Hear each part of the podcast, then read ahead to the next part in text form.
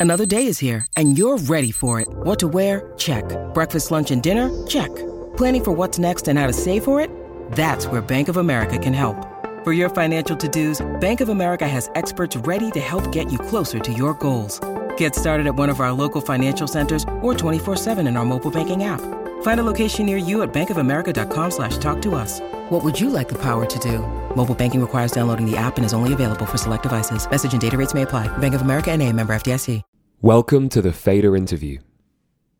I'm Alex Robert Ross, editorial director of The Fader. By the mid 1990s, Danny Elfman was already one of the world's most recognizable musicians.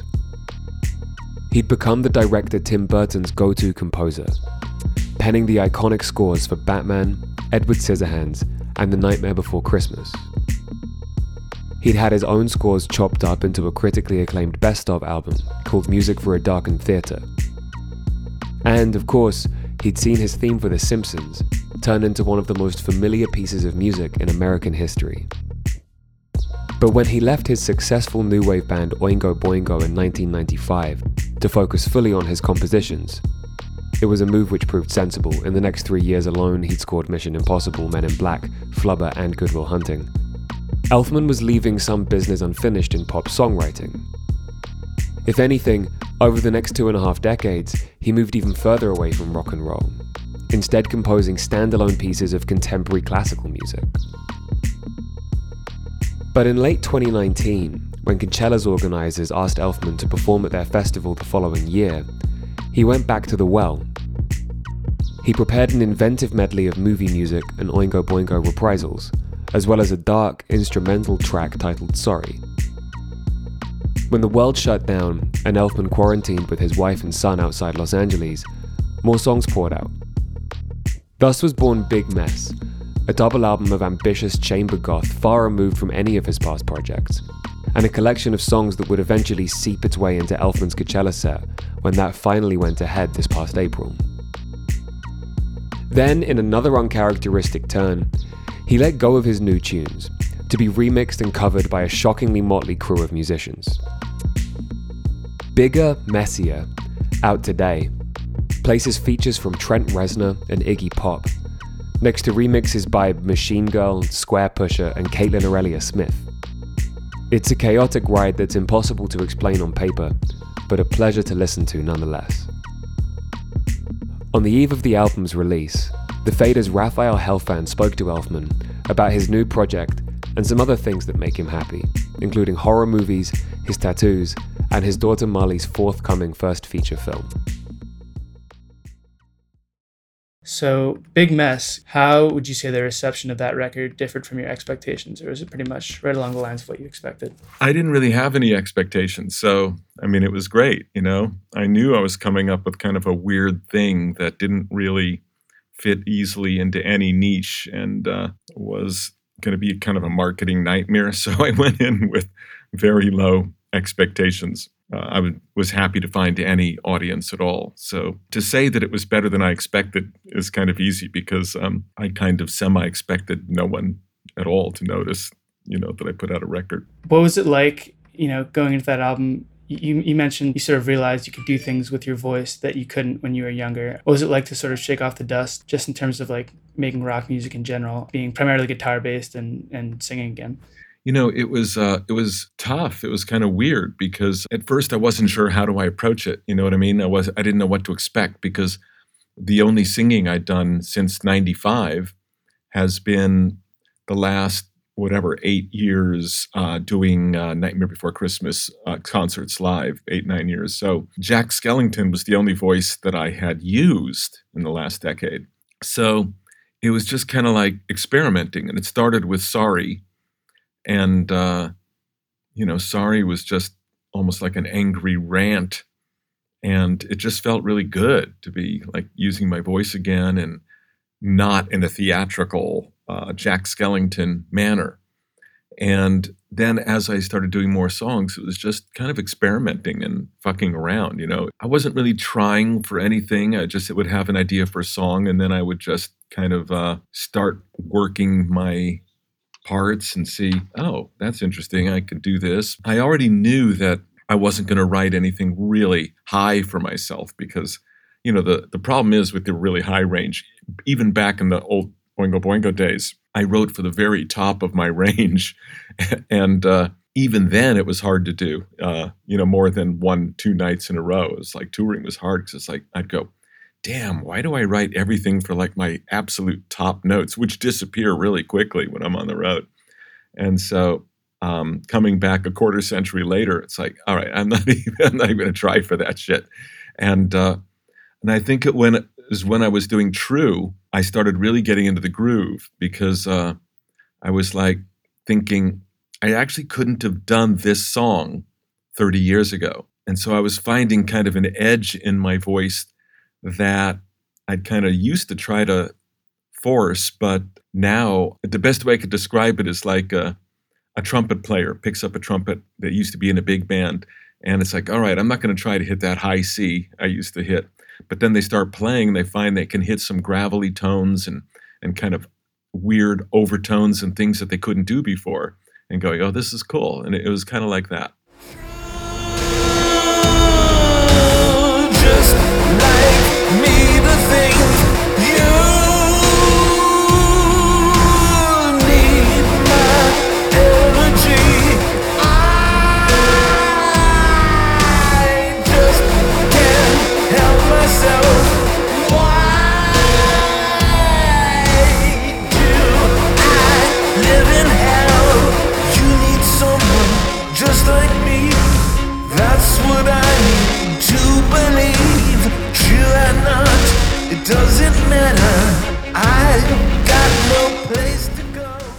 On a similar note, uh, what was it like returning to just like the songwriting medium after so many years, thinking like on a, such a symphonic and like grander scale?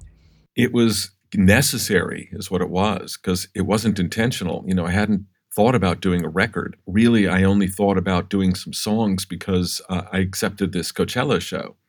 And I said, all right, you know, I'll do some film stuff and I'll revamp some Oingo Boingo stuff.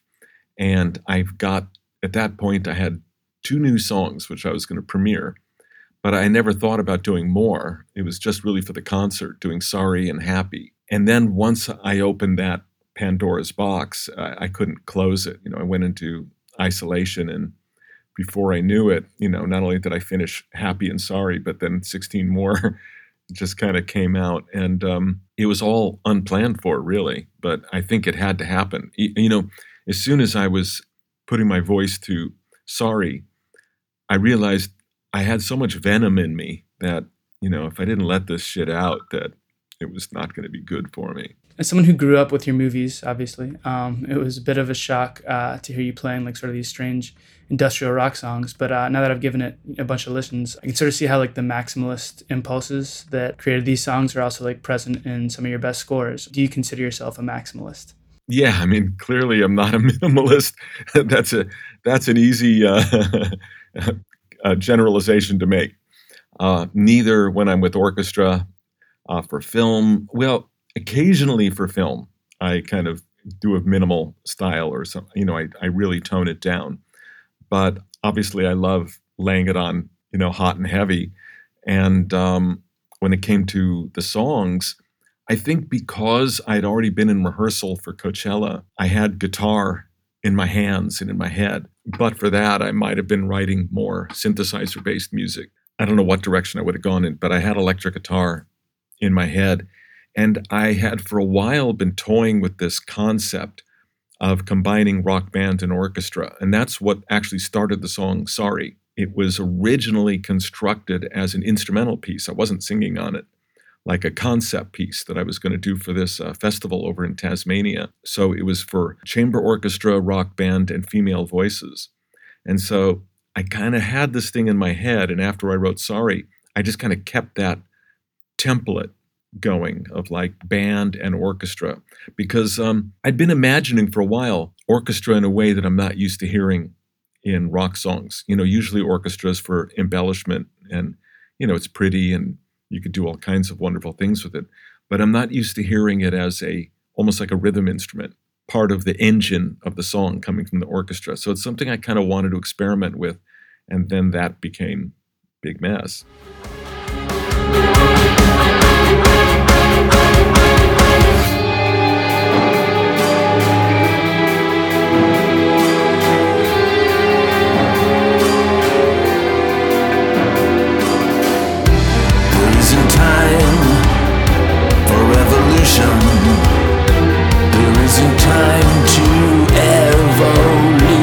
patronize or hide those things most precious, are most precious things that God erased. You've called yourself an obsessive going on with the with the maximalism theme. That's easier disguised like in an immersive film score where it's working in service of a visual narrative. It's much clearer on Big Mess where it feels like you're sort of pushing each musical theme and lyrical idea to like its logical conclusion. I'm wondering how that works in your creative process. Like if I tried to take every thought I had to completion, I think I would lose my mind and I would do some very bad writing in the process. But you you seem to make it work. The discipline with the songs for me was not overworking them because you know I do have that obsessive part of myself. You know, when I'm writing symphonic works, I could get like really into this shit and like trying to really find all the harmony and the counterpoint and everything. With the songs, I I really wanted to try to keep it more spontaneous.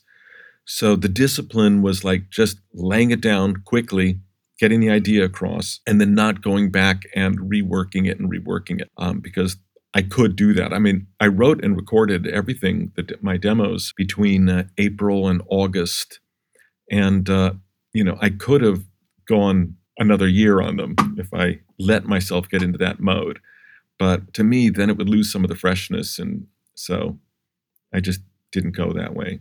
Turning it over to bigger, messier, was it sometimes difficult for you to hear what other musicians did with your work? You know, like after all these years being effectively like the sole auteur of your music, why was this the time you decided to let other artists put their hands all over it? It started with Stu Brooks, my bass player, um, saying, you know, would I be open to it? And I was like, oh, yeah. But, you know, my natural tendency is to go, but, you know, who's going to want to do my shit? No one's going to want to touch my stuff. You know, I'd be I'd love to hear what people would do with it just because it'd be such an interesting experience. And the next thing I know, I'm on the phone with a Squarepusher and I'm like, you know who I am? It's like, what the fuck? And uh, great talks and, you know, interesting people. And so he was the first. And um, I really, I tried to give the same input to everybody, which is no input, which is like really just do your fucking thing, man. It's like, you know, whatever you want to do. Don't try to please me. Because the pleasure in this whole experience, I realized, was letting go and finding creative people, you know, whether it be uh, Squarepusher or Ghostemane or, you know, Zach Hill or um, Health or, you know, Juju or any of them. It was like, okay, look, you do already really creative, interesting stuff. So I'm not going to tell you what to do. Just do your thing. And the pleasure is like having no idea what to expect, you know, with these like real extremes, you know, with uh, the kind of laid back stuff that, you know, Health did and uh, the really aggressive stuff that uh, Zach Hill and Machine Girl did. Um, I, I just really enjoyed it. And then the second phase was like, well, I mean, would it be possible, you know, you'd be open to like anybody else vocally approaching some of the songs? And I go, well, yeah, I mean, if there are people I dig, and it's like, well, who do you dig? And I go, well, top of the list is David Bowie. It's like, all right, that's not going to happen. John Lennon, I don't think so. Um, you know, on and on of all the dead singers that I really love. And I said, Trent Reznor, he's not going to want to do it. And um, I'd mentioned uh, Blixa Bargeld because I, you know, I'm a fan of Neubauten. And uh, somewhere in it, Iggy Pop's name came up. And it's like, he's not, he's not going to want anything to do. And, and then obviously I was wrong. I was like really astounded when, uh, you know, Trent was sending tracks back and uh, all this really amazing stuff. And Iggy said yes, and uh, and Blixa said sure, I'd love to, and uh, it's kind of like icing on the cake on top of the icing on the cake. I wasn't expecting anything, and I'm hearing these really interesting interpretations of my my music, which I don't know. It was just it was very cool, you know. Like here, I'd only cut true some months earlier with my own voice, and now I'm recutting my voice around Trent Reznor singing my song so it'll blend better with his voice. And then I realized I got to the point where now when I hear True in my head, I don't hear myself singing anymore. I hear Trent.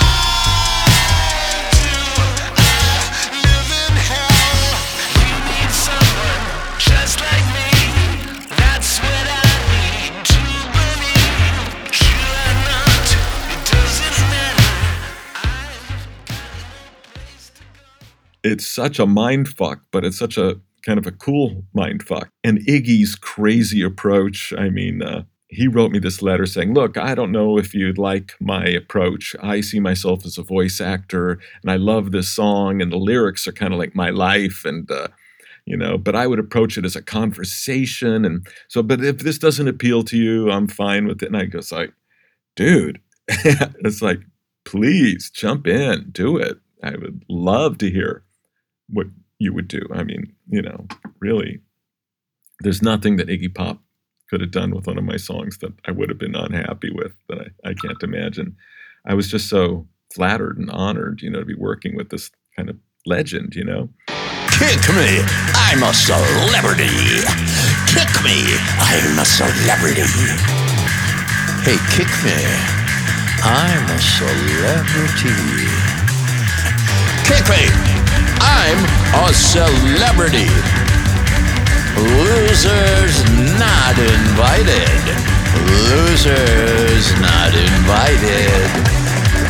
Look now, everybody can see. Look now, everybody can see. It, it just really added, like the whole year after the album coming out became this interesting experience of invention, letting go, giving up control. And I'm such a control freak for the last 40 years, you know, with my orchestral music. I'm ridiculous. I mean, my engineers have just gotten used to like, I'm probably one of the only composers they work with that needs to get hands on the faders when we're mixing. You know, it's like, I know we're talking about fader, but faders are my life. You know, it's like my fingers on faders is I can't even remember before a time before my fingers were on faders. And so I'm a control freak, and the pleasure here is like giving up control, and uh, I loved it. You picked a really wild uh, group of artists to uh, remix and cover your songs for this album. Uh, were there like any criteria you looked into for the folks that you reached out to? Just respect. That was it. You know, on the remixers, uh, you know, Stu would started working with my creative director on the project, an Austrian artist named Berit Gilma, and uh, she's also really into electronic music, and she curates for a festival in Austria called Elevate each year. And so her and Stu started brainstorming together, and they would just send me lots of stuff because obviously I needed some education. And I would just get really excited. I would go, "Oh yeah!" I mean, it's like, uh, sure, this this artist sounds, you know, really cool. Let's go for it. Let's do it. it's like, sure, the Locust, yeah, like like let's try it. Boris, I love, yeah. And um, you know, Ghostemane, it's like now I'm like addicted to Ghostemane radio on Spotify.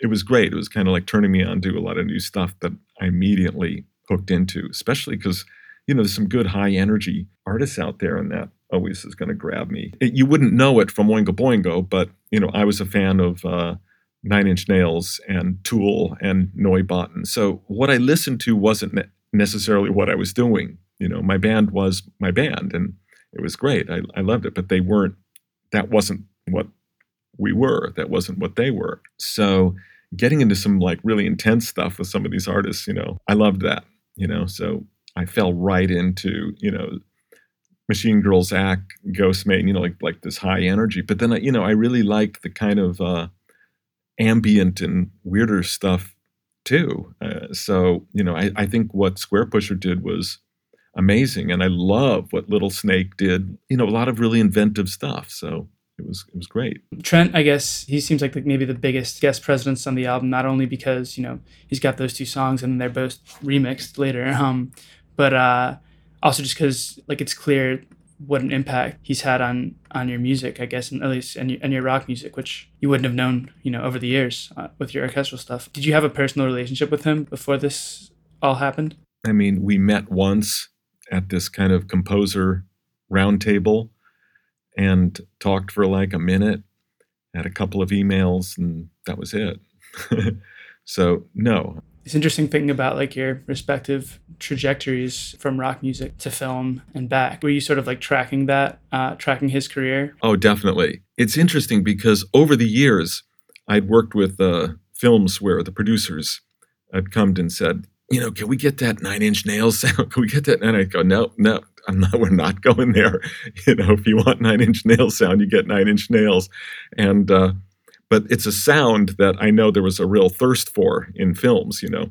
And uh, that's why I was curious when I heard, oh, Trent is doing like a movie, if, if that's what he was going to do. But my respect for him just went way higher. It was already like as high as it can get. But when I saw that he wasn't doing that, that he really was carving out a place different from that which is what he was really well known for, most well known for. And from my own perspective, I know how hard that is. You know, when I started with my early films with Tim Burton, there was part of me that was like, well, make it more like an Oingo Boingo, like kind of song, you know, use electronic, use guitar, use drums, and make it more pop based. And uh, I wanted to do the opposite. I really wanted to go in for full blown orchestral scoring. That that to me was a much much harder challenge. And to me, Trent, in his own way, did the same thing. He went and carved out a sound for himself that has really made an identifiable imprint in film scoring. So uh, I have been tracking him and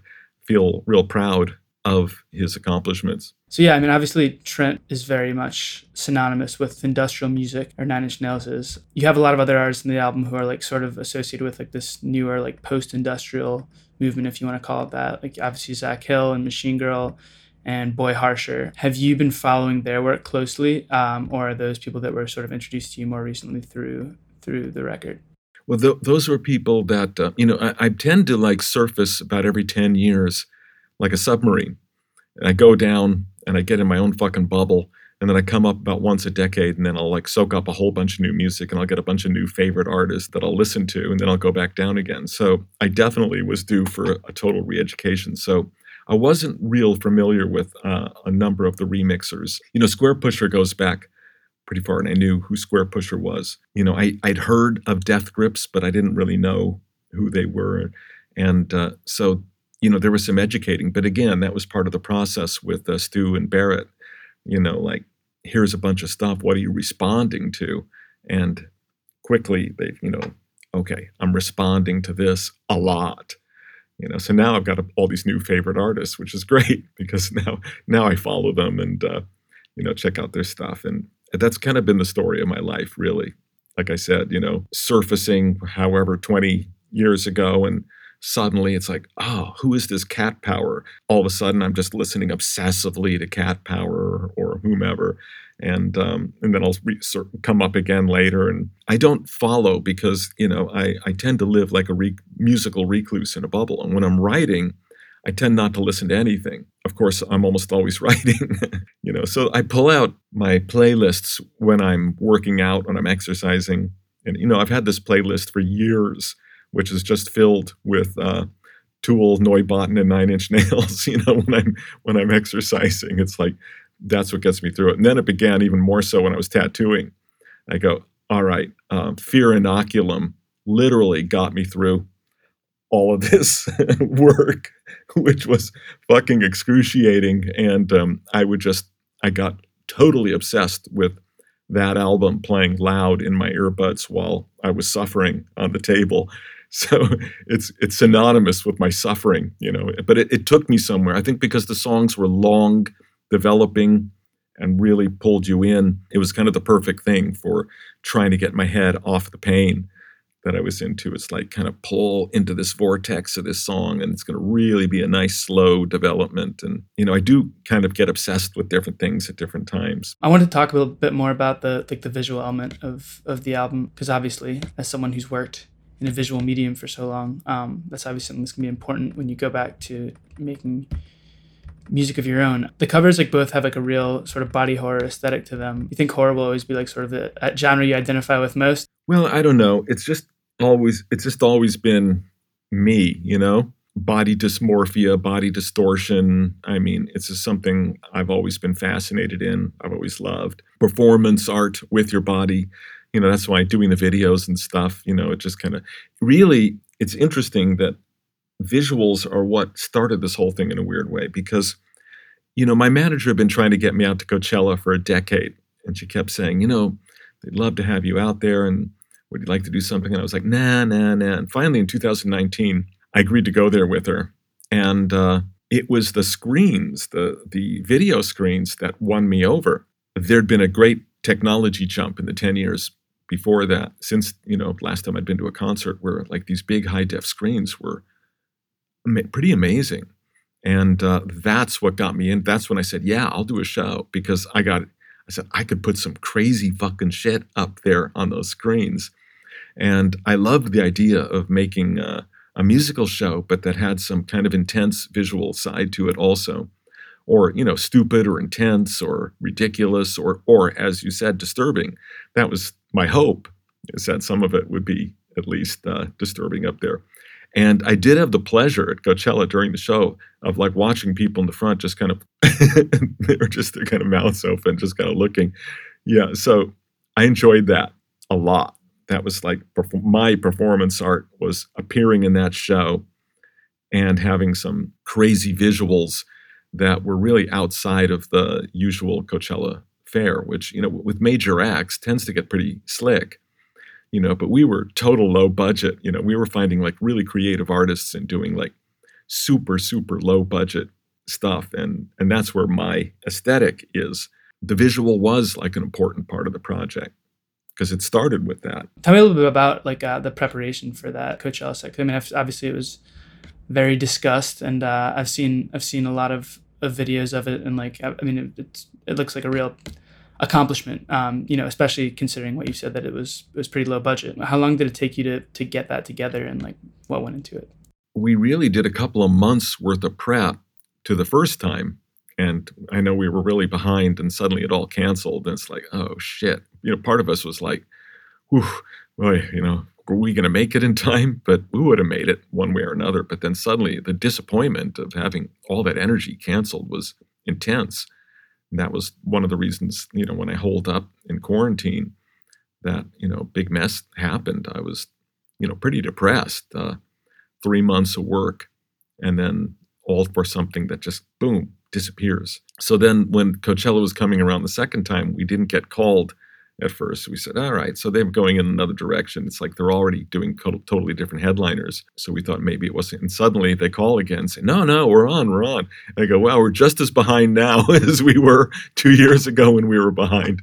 And uh, so once again, it was like calling everybody up, and trying to get these, uh, you know, visual artists and animators and everybody to jump in and finish their stuff. You know, it was a lot of work just because it's just like making a low budget movie is a lot of work. You know, you you have to really call in favors and you have to work on a shoestring and you have to be very inventive and find ways around problems. And so any filmmaker that's made like an ambitious low budget movie knows it's way harder than doing a movie where you've got plenty of money and you know and you can get whatever you want. And it was like that for us to putting Coachella together. It was really on a shoestring. In the same way that these amazing remixers and artists got involved with the recording, I was really uh, happy that so many great visual artists, you know, interesting people that I really liked their work, were able to jump in and help for like almost nothing, just just to do it. You've obviously worked on some somewhat lower budget films and also some huge blockbusters. Do you find that like the low budget can sort of drive like a whole different type of creativity at times? It definitely does. I mean, my daughter is a low budget filmmaker and she just finished her first feature. I'm really proud of her. And I like hearing about all the inventive things, you know, trying to invent how to do this shot or get that done where there's no time and there's no budget. I mean, I think that's part of what makes a lot of filmmakers really interesting filmmakers. They started out that way. God knows, uh, Sam Raimi, I mean, the stories that he had from Evil Dead, you know, of like just constructing these crazy things. The Sam Cam, like a, a big, huge cross that they literally tie Bruce Campbell on with a camera attached to it on wheels, and they're rolling it through the forest and spinning him around with the camera spinning with him. I love stuff like that. And, uh, you know, I'm you probably know by the artwork that I created for Big Mess with Sarah Sitkin that you know I'm a big fan of David Cronenberg, and uh, you know David Cronenberg started out seat of his pants, you know, just doing all this radical imagery and crazy stuff before he started getting budgets. But it does inform what you can do, and I think not everybody, but a lot of artists really do some of their best stuff on less money. Do you think there's uh, more solo material coming? I mean, obviously, I, we haven't even discussed like your classical pieces or your your concertos that you've been doing, and all that. But uh, you think there's more rock music coming? Yeah, I mean, I think inevitably now that I've opened that door, there's already one or two things I've started toying with in my head. Because you know, I'll always say, "Well, maybe I will, maybe I won't." Then late at night, I'm kind of hearing a thing in my head, and I go, "Fuck, all right, well, I guess I will be." But I definitely want to kind of stretch out more. You know, I mean, really, that's the goal with everything. That was the goal with Big Mess was to get out of my comfort zone, recording wise, how I record, how I write, writing more personal as opposed to third person, you know, which was most of what I did with Oingo Boingo. With the classical commissions, where now I've just will be starting my seventh commission in seven years, you know, and I'm trying to I literally am given up doing a film each year so I can do this orchestral work, is also on the other side of my psyche, pushing myself out of my comfort zone. You know, after doing 110 films, I have to keep myself alive creatively. And so, like, these classical things are so hard for me because I have no training and I don't really know what the fuck I'm doing, but I embrace it and I try to learn while I'm doing it. And it's just hugely, hugely challenging and uh, exhausting too. And, um, you know, Big Mess in its own way was like a big challenge for me. Now I want to push myself further. And so it's just all about trying to push and push and push myself, you know, outside of my zone. Because I mean, I realize I'm at the point where I could just be a film composer and earn a good living. And, you know, a lot of people respect me for it and, and just be, that's it, you know, just cruise through until I'm done.